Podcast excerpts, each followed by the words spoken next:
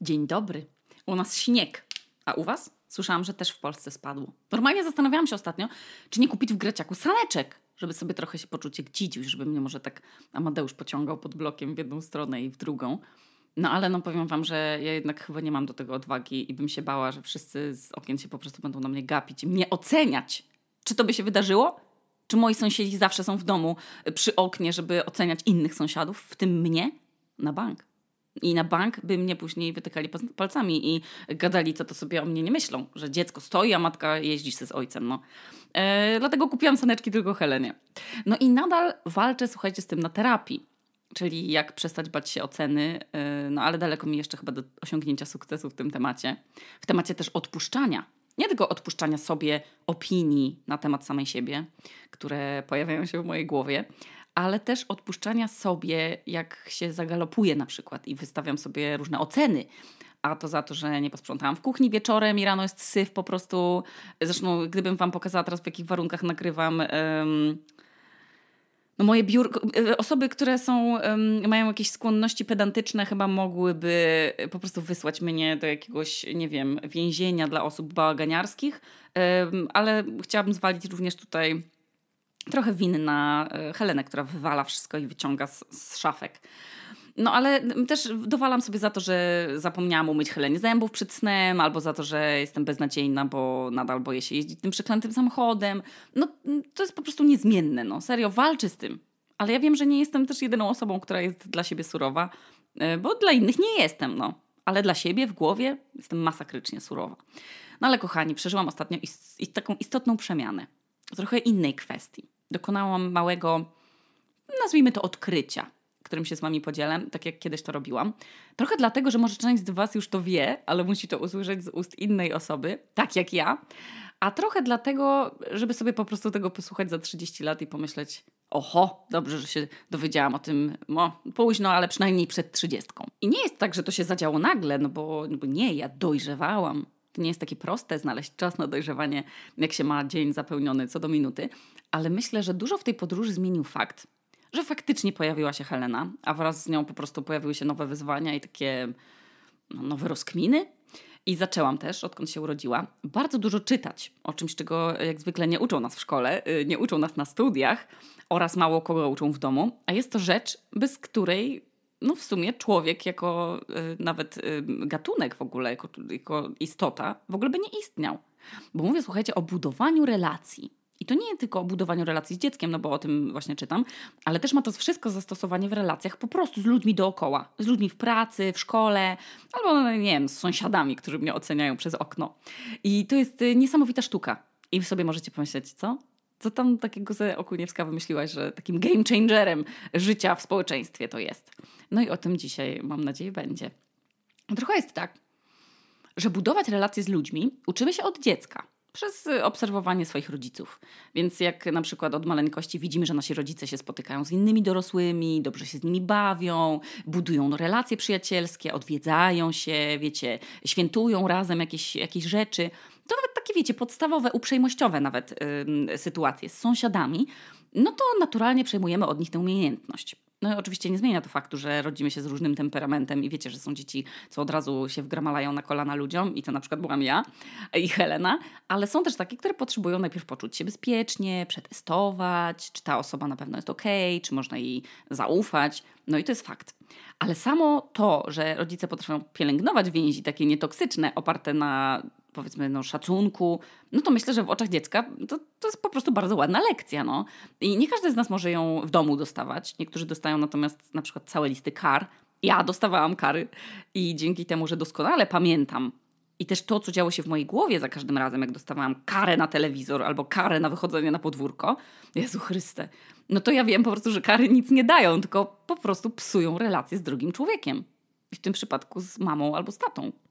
I jak czytałam, słuchajcie sobie w tą wszystkie mądre książki, które później trzeba przenosić do prawdziwego życia i się okazuje, że to jest zajebiście trudne i że bycie świadomym rodzicem to jest jak granie po prostu, w, nie wiem, w bieg przez płotki, ale z dodatkowymi przeszkodami w postaci jakichś wkodowanych nam w głowę wersów, takich wkodowanych przez, wiecie, poprzednie pokolenia, które nam mówiły, że tam, a nie, płacz, nic się nie stało, albo o no, no daj babci buziaka, albo tam zjedz, bo na przykład mamie będzie przykro. No to, no to po prostu się kurwa ciśnie samo na usta, że na przykład dziecko coś tam zrobi, a wy od razu chcecie powiedzieć wow, piękny rysunek. Ale później się dowiadujecie z tych wszystkich mądrych książek, że dziecko nie przynosi wam przecież tego rysunku do oceny, żeby usłyszeć, że piękny albo czy brzydki, tylko dziecko chce pokazać, że go zrobiło czyli zostać zauważonym, docenionym, dostrzeżonym, czyli to samo co my jako dorośli. Więc wiecie, w tych wszystkich książkach piszą o tym, jak nie spierdolić dzieciom dzieciństwa. I opiera się to o kilka, oczywiście bardzo e, podstawowych rzeczy, które tak naprawdę dotyczą wszystkich dorosłych też, tak samo. Nie tylko dzieci. I jak czytałam e, te wszystkie książki, tam ich tytuły może wrzucę w opis tego odcinka, hmm, jakby ktoś był ciekawy, to nasuwały mi się myśli, że wow, Przecież to jest akurat o relacji szef i pracownik. Albo wow, to jest o relacji w związku też. No bo wszystkie relacje opierają się o to samo. Pierwszą taką rzeczą, o którą opierają się zdrowe relacje, jakiekolwiek, jest przecież e, no, szacunek. I to niezależnie, czy mowa o relacji z ludźmi na ulicy czy w domu, szacunek oznacza, że ludzi się na przykład słucha i bierze się z uwagą do serca to, co nam mówią. I czasem niestety trafiamy w życiu na ludzi, którzy wszystko zawsze wiedzą najlepiej. I oni nigdy, ale to przenigdy nie korzystają z tego powiedzenia, o którym zaraz Wam powiem, a im by się najbardziej przydało. Ale co to jest za powiedzenie? Że czasem trzeba sobie zadać ważne, ale bardzo ważne pytanie. Czy wolimy mieć rację, czy relację? I że czasem po prostu trzeba kurwa odpuścić i sobie pomyśleć, okej, okay, no dobra, tym razem no nie, nie zawsze musi być po mojemu. A! Po prostu wszystkie kontrol freaki teraz padają na kolana i, i w tym i, i, łapią się, w tym ja też, i się łapią za włosy w geście bezradności, że jak to? Jak to zrobić? Jak otacza nas tylu oszołomów? Jak to zrobić w tym świecie, gdzie trzeba pisać tyle komentarzy w internecie? Bo jak ich nie napiszemy, to będziemy musieli przenieść naszą frustrację gdzieś indziej, na przykład do wewnątrz. Ona w nas zostanie, a my musimy wyrzucić. Oczywiście, kochani, ironizuję, no. Ale to też mogą sobie mówić w głowie ludzie, którzy nie rozumieją tego stwierdzenia, że przecież w życiu lepiej jest mieć relacje, a nie rację. Racji do grobu nie zabierzemy, a relacja może nam chociaż pomóc umierać kiedyś w spokoju i, w jakiejś wspólnocie. Miałam, słuchajcie, taką życiową sytuację ostatnio. Bardzo dużo mnie ona nauczyła, że byłam sobie na spacerze Pięknie było, ciepło było, ostatnie podrygi jesieni, miałam nową czapkę, wygodne buty, które tam odkopałam z dna szafy, to, miłe zaskoczenie takie czasem sobie przypomnieć o jakimś zapomnianym elemencie garderoby. No i poszłam na spacer z dzieckiem w chuście, idę sobie i w tym patrzę, widzę, idzie dziewczyna, która się na mnie obraziła. Istnieją, słuchajcie, na świecie dwie osoby, które się na mnie śmiertelnie za coś obraziły. Jedna w Polsce, bo jej odmówiłam e, pewnej współpracy, a jedna na Islandii. I chyba, że jesteście jakąś trzecią osobą, to ja o was w takim razie nie wiem. Może to i lepiej. No ale widzę, idzie. No i od razu wiecie, tysiąc kurwa myśli w głowie. Co się robi? Mówi się cześć, czy się nie mówi? Czy się włącza got ja somebody that I used to know i się przechodzi dalej? Czy się odwraca wzrok i zgrywa debila? No wiecie, jakby, że macie dokładnie 20 sekund na podjęcie tej decyzji. Idziecie tą pustą ulicą. No nie ma szans, żeby coś na siebie nie spojrzeć. No to jest odruch. A na domiar złego mieszkacie w kraju, że jak się mija z obcą ulicą, e, z obcą, sorry, z obcą osobą nawet na ulicy, na osiedlu, to się mówi jej dzień dobry. No i wiecie, ja zostałam wychowana w takim przekonaniu, że nie ma nic bardziej bolesnego, nic bardziej mm, takiego karzącego drugą osobę, niż ignorowanie jej. To jest w ogóle na maksa przemocowe zachowanie, na maksa. Takie wiecie, że to jest po prostu przemoc, ignorowanie dziecka, jakieś takie ciche dni, e, obrażanie się, wiecie, no taki klimat, no. Więc i ja nie wyobrażałam sobie, że mogę się tak zachować. Nie wiem, co by się musiała stać, co by mi ktoś musiał zrobić, żebym nie odpowiedziała mu e, zwykłego cześć na ulicy. Wiecie, no, nie chodzi mi tu o zatrzymywanie się, kurwa, przytulanie się, a nie podawanie sobie ręki, ale po prostu przy mijaniu drugiego człowieka, nawet jeżeli witamy się z obcymi na ulicy, no to takie rzucenie siema, to jest chyba, nie wiem, no nie jest jakiś, że no, pękniemy po prostu, e, wiecie, na milion kawałków, jak to zrobimy. No ja przynajmniej nie jestem taką osobą, więc powiedziałam siema. A ona mnie po prostu minęła, dłubiąc w zębach językiem. Kumacie to? Jak w amerykańskim filmie, gdzieś jakieś kurwa mafijne porachunki się dzieją, jak w westernie się gapi jedna druga baba na, na, jedna baba na drugą babę i zaraz jej spuści po prostu łomot. No i tak się poczułam. Dokładnie to chciała osiągnąć ta dziewczyna, czyli spuścić mi taki emocjonalny wpierdol, po raz kolejny poczuć wyższość nad kimś i mieć to poczucie, że to, że wiecie, że ona zagrała jakimś takim klawiszem wcześniej nieznanym. I ja miałam dwie sekundy takiego co? A później takie dwie sekundy o, zostałam odrzucona. I później miałam też dwie sekundy kolejne niedowierzania, że znowu, co? Jak w ogóle można być takim burakiem? A później miałam jak zwykle refleksję, że to po prostu jest bardzo przykre. Że szkoda, że dorosła osoba nie umie sobie, wiecie, poradzić ze swoimi emocjami i że szkoda, że świadkami tej sytuacji były nasze dzieci, w tym jej syn, że wiecie, że kurde, szkoda, że dzieci takie wzorce w ogóle się im pokazuje. No i kiedy gadałam o tej sytuacji na terapii, e, to próbowałam zastanowić się, dlaczego tak bardzo mnie dotknęła ta sytuacja. W sensie, wiecie, na terapię nie chodzi się po to, żeby e, terapeutyzować innych sobie w głowie i o nich rozmawiać, tylko zawsze trzeba się zastanowić, dlaczego to mnie tak bardzo mm, to zabolało. W sensie, że ja w ogóle wiecie mnie, to, że, że to mnie zmusiło do refleksji, że czemu po prostu tego nie olałam i nie machnęłam ręką, tylko czemu o tym tak długo myślałam. I na wszystkie sposoby. Z empatią, ze złością, ale też takim, wiecie, what the fuck.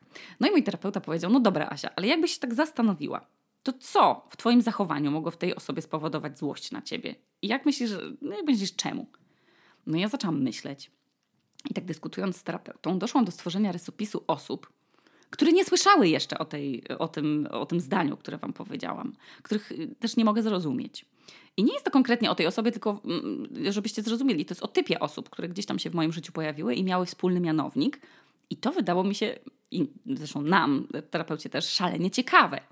Jedną z cech tej postaci, no to może być ktokolwiek, nie? Nastolatek, koleżanka ze studiów, albo co najgorsze, rodzic. Ale cechą dominującą w relacji z tą osobą jest to, że ona zawsze musi mieć rację. Zawsze, kurwa. Nawet w sytuacjach, w których racji nikt nie musi mieć bo rozmawiacie o krojach spodni albo o krawatach. Taka osoba zawsze ma swoją opinię i nie znosi, jak się sądzi coś innego. Że w ogóle nie, nie rozumie różnorodności.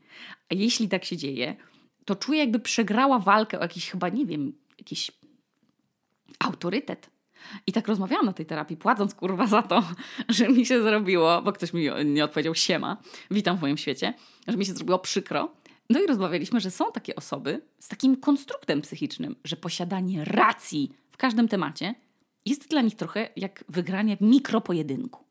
Mikro rozgrywki takiej.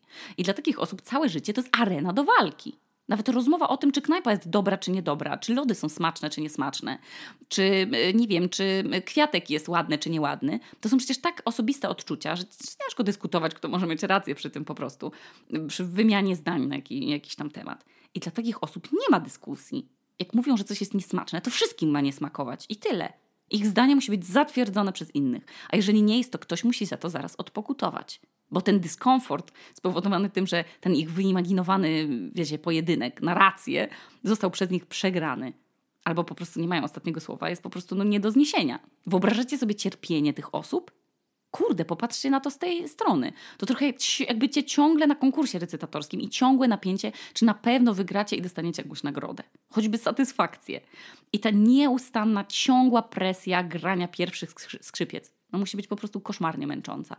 I tak z tego wkurwienia przez obojętność przeszłam do odczuwania współczucia. A wraz z tym nadchodzącym już współczuciem, no to do takiego uczucia no, ulgi, no Trochę jednak zostało mi tego wkurwienia na fakt, że po prostu przez czyjeś zaniedbanie to ja musiałam wyłożyć siano na terapii za cudze zachowanie, ale to zrozumienie samego mechanizmu i to uspokojenie, że mój problem to jest pikuś przy tym myśleniu, naprawdę wyposażył mnie w taką empatię i taką zbroję z tej empatii. I pomyślałam, dobra, no po prostu może dla niektórych posiadanie racji jest tak ważne, że jest dużo ważniejsze po prostu niż dla mnie, że to jest dla nich sprawa życia i śmierci i to zachowanie po prostu może być dla nich inne. Do tego oczywiście doszło dużo innych odkryć, ale to jest tylko takie gene generyczne no, odkrycie o typie ludzi. Ale najważniejsze w terapii są odkrycia, które mamy sami o sobie. W tym na przykład to, że dla mnie wymazywanie ludzi ze swojego życia jest czymś bardzo trudnym. Że to w ogóle nie jest w moim stylu, że ja się, że ja się tak długo nie gniewam, zazwyczaj macham ręką na jakieś tam niesnaski, nie obrażam się w ogóle, ja łatwo y, y, zapominam jakieś takie konfliktowe sytuacje i łatwo się ze mną żyje. I ja się bardzo przywiązuję do ludzi. Jestem wierna, słuchajcie, jak pies. Więc y, no tym razem o mnie. Duży dyskomfort wzbudza we mnie taka niestałość ludzi w relacjach, że jak widzę, że ktoś urywa z innymi kontakty i zmienia, nie wiem, stale grupy znajomych i ciągnie za sobą jakiś tam ogon plotek, to kurde, wiecie, ja mam jakiś taki lęk związany z tą osobą. No bo co jak ja inwestuję w nią swoją energię, zwierzam się jej na przykład, a ona mnie tak samo kopnie w dupę ale to świadczy też o mnie w taki sposób, mm, że ja nieustannie szukam potwierdzenia swojego poczucia wartości w odbiciu oczu innych ludzi. Po prostu jakichś tam mi bliskich. Jak pies.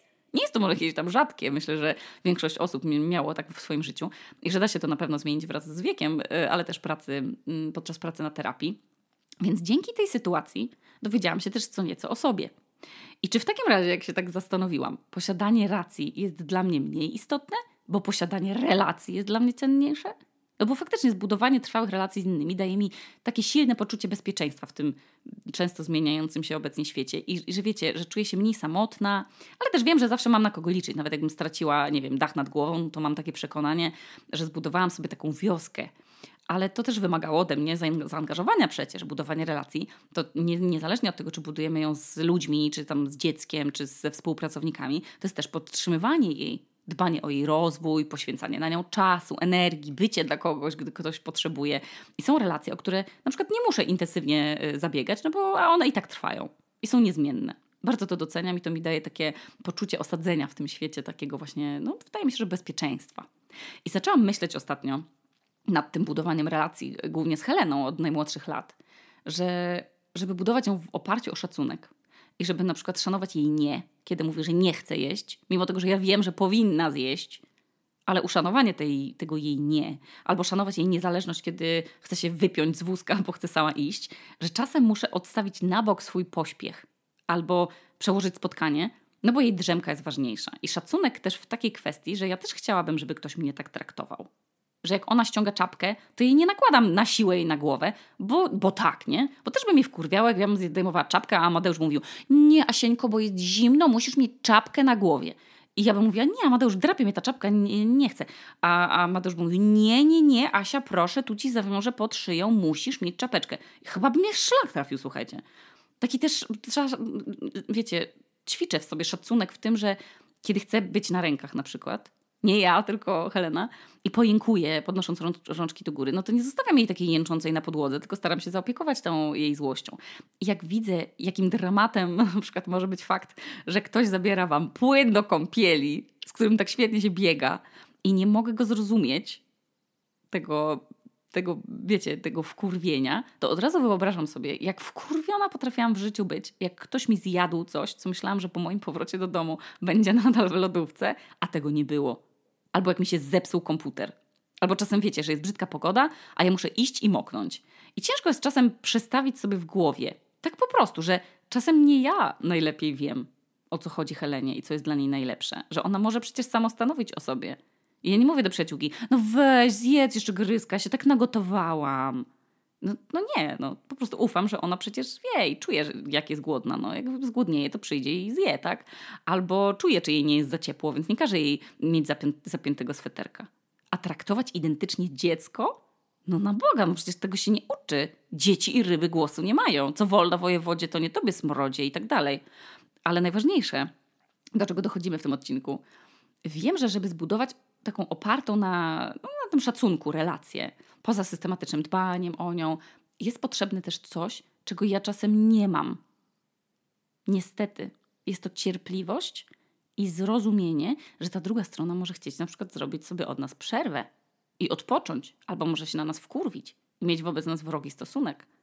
I możemy się pogniewać, ale tym samym nie przekreślać znajomości. Możemy się na przykład nie zgadzać i uszanować te różnice. Co za szalony twist! jak opowiedziałam wcześniej, nie wszyscy potrafią traktować rozmowy jako szansę do wzbogacenia się o jakąś wiedzę albo po prostu poznania innego punktu widzenia.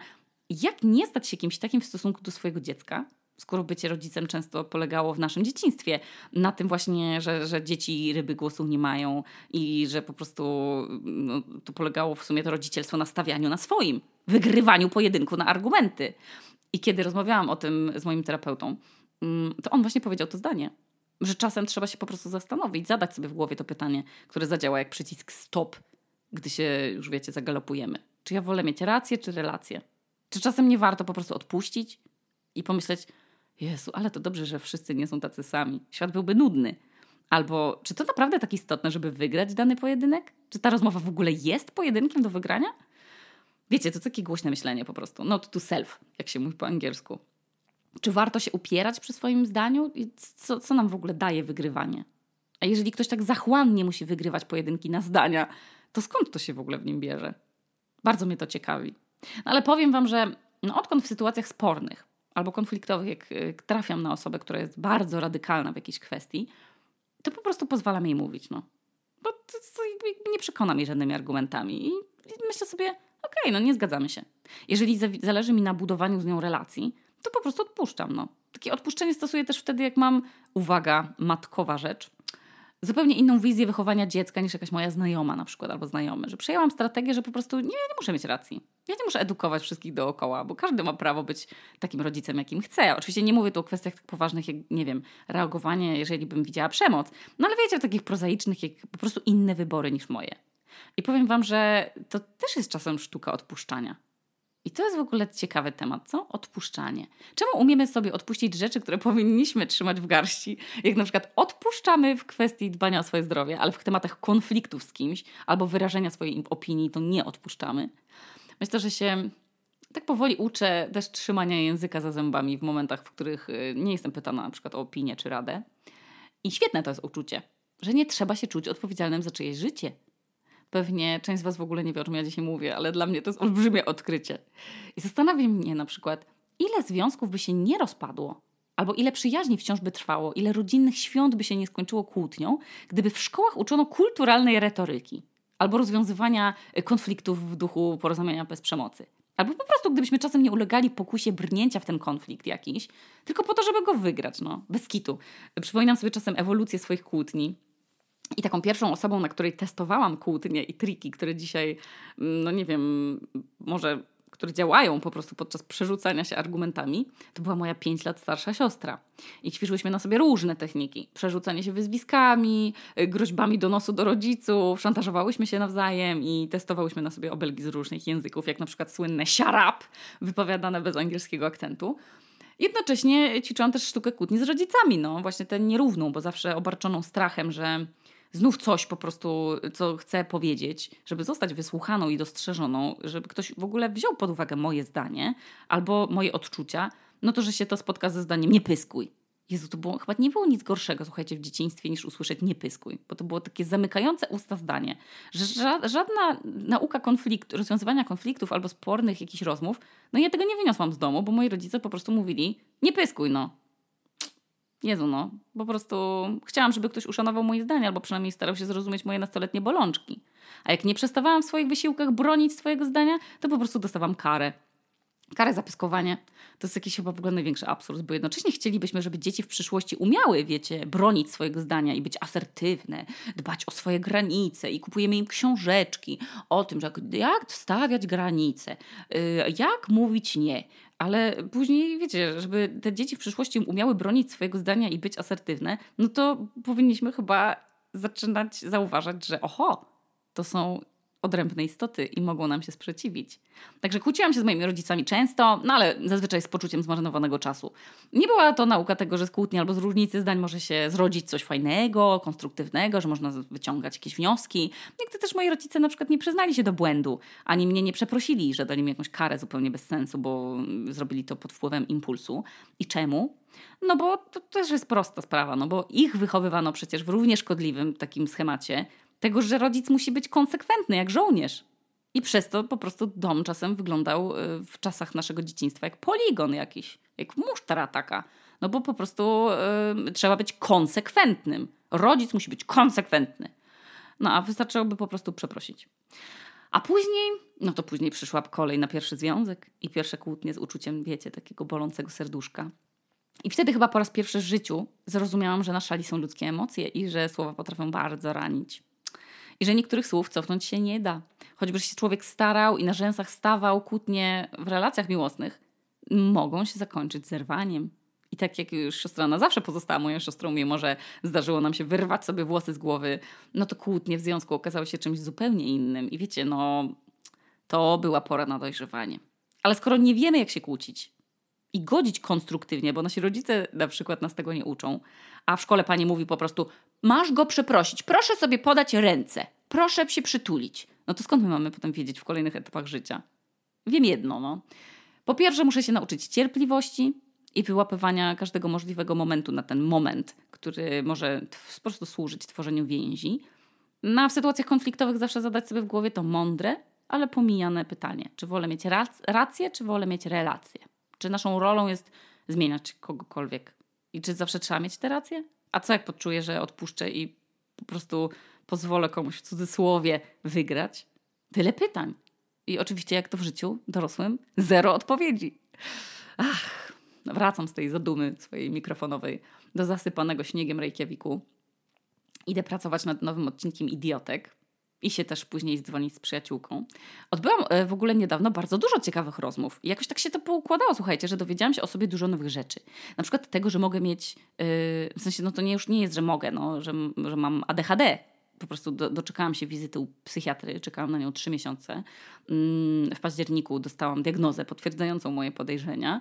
Y, no i w tym podejrzenia, które Amadeusz już miał wobec mnie od 6 lat, że moje niektóre cechy, które myślałam, że są związane z moimi cechami charakteru, po prostu są związane z, z chemią w mózgu, no i wa wariacjami dopaminy.